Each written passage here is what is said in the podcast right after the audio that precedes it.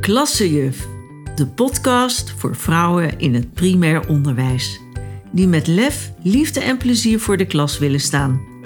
Mijn naam is Karen Wessels en ik ben enorm gedreven om je te helpen je rol in het communicatieproces vanuit een ander perspectief te bekijken, zodat je op een bewuste en natuurlijke manier je leert te verbinden met je omgeving.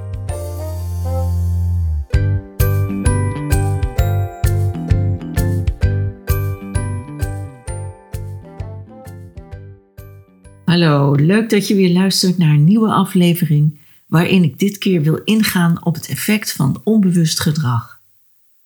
Hoe belangrijk onderwijs is voor onze kinderen, heeft de pandemie wel laten zien.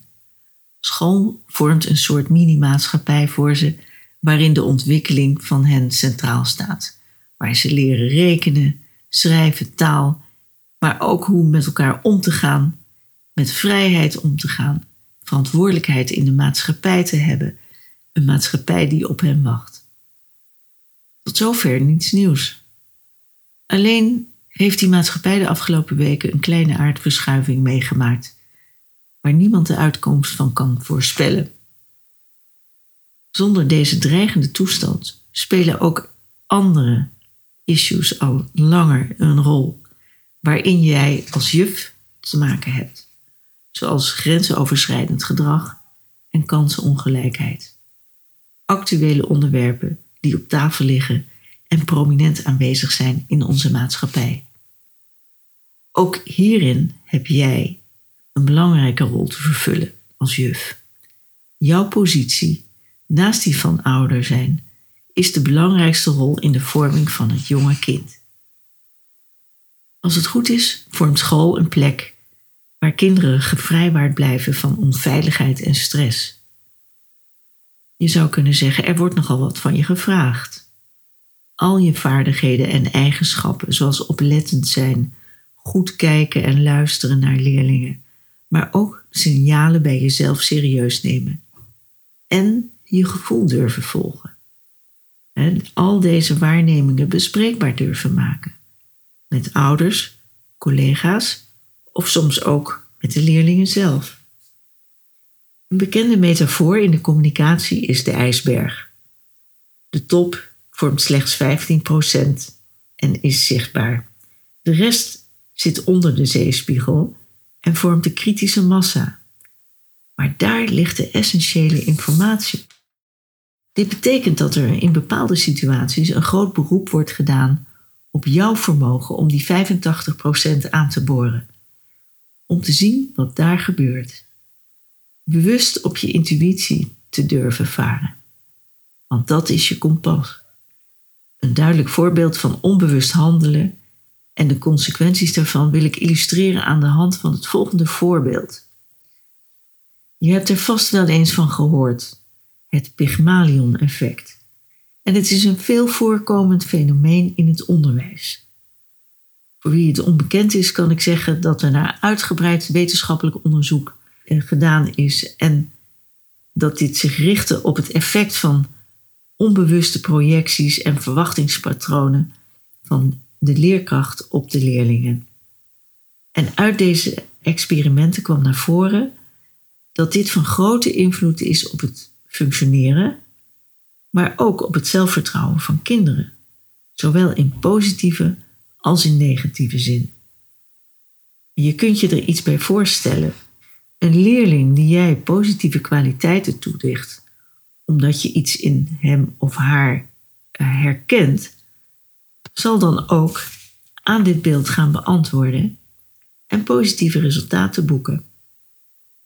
Andersom geldt dat natuurlijk ook wanneer je minder vertrouwen hebt in de prestaties van een leerling.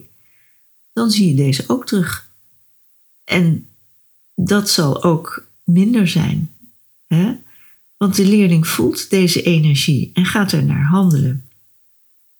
We hebben allemaal een gekleurde bril op, dus ja, je bent niet de enige. Alleen in relatie tot kinderen is dit heel bepalend in hun ontwikkeling. En daar kun je dus niet genoeg alert op zijn. Onbewustzijn speelt dus een grote rol en zit in die 85% onder de zeespiegel die ik je net noemde. bij jezelf. Laat ik een ander voorbeeld geven. Albert Einstein stelde dat de belangrijkste vraag in het leven is: leef ik in een vriendelijke of een vijandige wereld?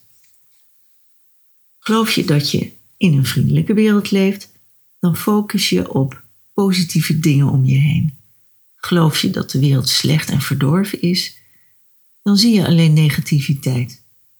Je focust op datgene dat je overtuiging bevestigt. En daardoor wordt je wereldbeeld ook precies datgene dat je had verwacht. En dat is in dit geval negatief. Een leerling die jij positieve kwaliteiten toedicht, krijgt dus positieve resultaten. En andersom, negatieve kwaliteiten, die eindigen uiteindelijk ook in negatieve prestaties. Ben jij bereid om naar jezelf te kijken en te zien welke bril je op hebt? Vraag jij om hulp als je voelt dat jij een andere manier van kijken nodig hebt? Zelfbewustzijn is het begin van veiligheid. Voor jezelf, maar ook voor je omgeving. Jouw set van vaardigheden omvat veel. Daar zijn we ons allemaal van bewust. Het vraagt lef, tact en bereidheid om naar jezelf te kijken. Zodat je de situatie snel herkent bij jezelf, maar ook in je omgeving. Zo creëer je openheid en ruimte voor een gelijk speelveld. En daarom wijs ik je graag op het volgende. Zaterdag 19 maart geef ik een webinar en deel ik met je hoe je tot verbinding kunt komen met jezelf en met je omgeving. En hoe je dat gelijke speelveld kunt creëren. Ik hoop je zaterdag te zien. Geef je op. Dat kan via mijn website. Heb je nog vragen? Laat het me weten.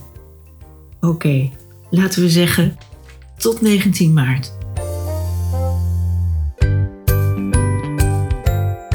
Leuk dat je luisterde. Vond je dit interessant of heb je nog vragen of opmerkingen? Laat het me weten via www.karenblad-wessels.nl contact of zoek me op op LinkedIn of Facebook. Ik hoop je te ontmoeten. Dag!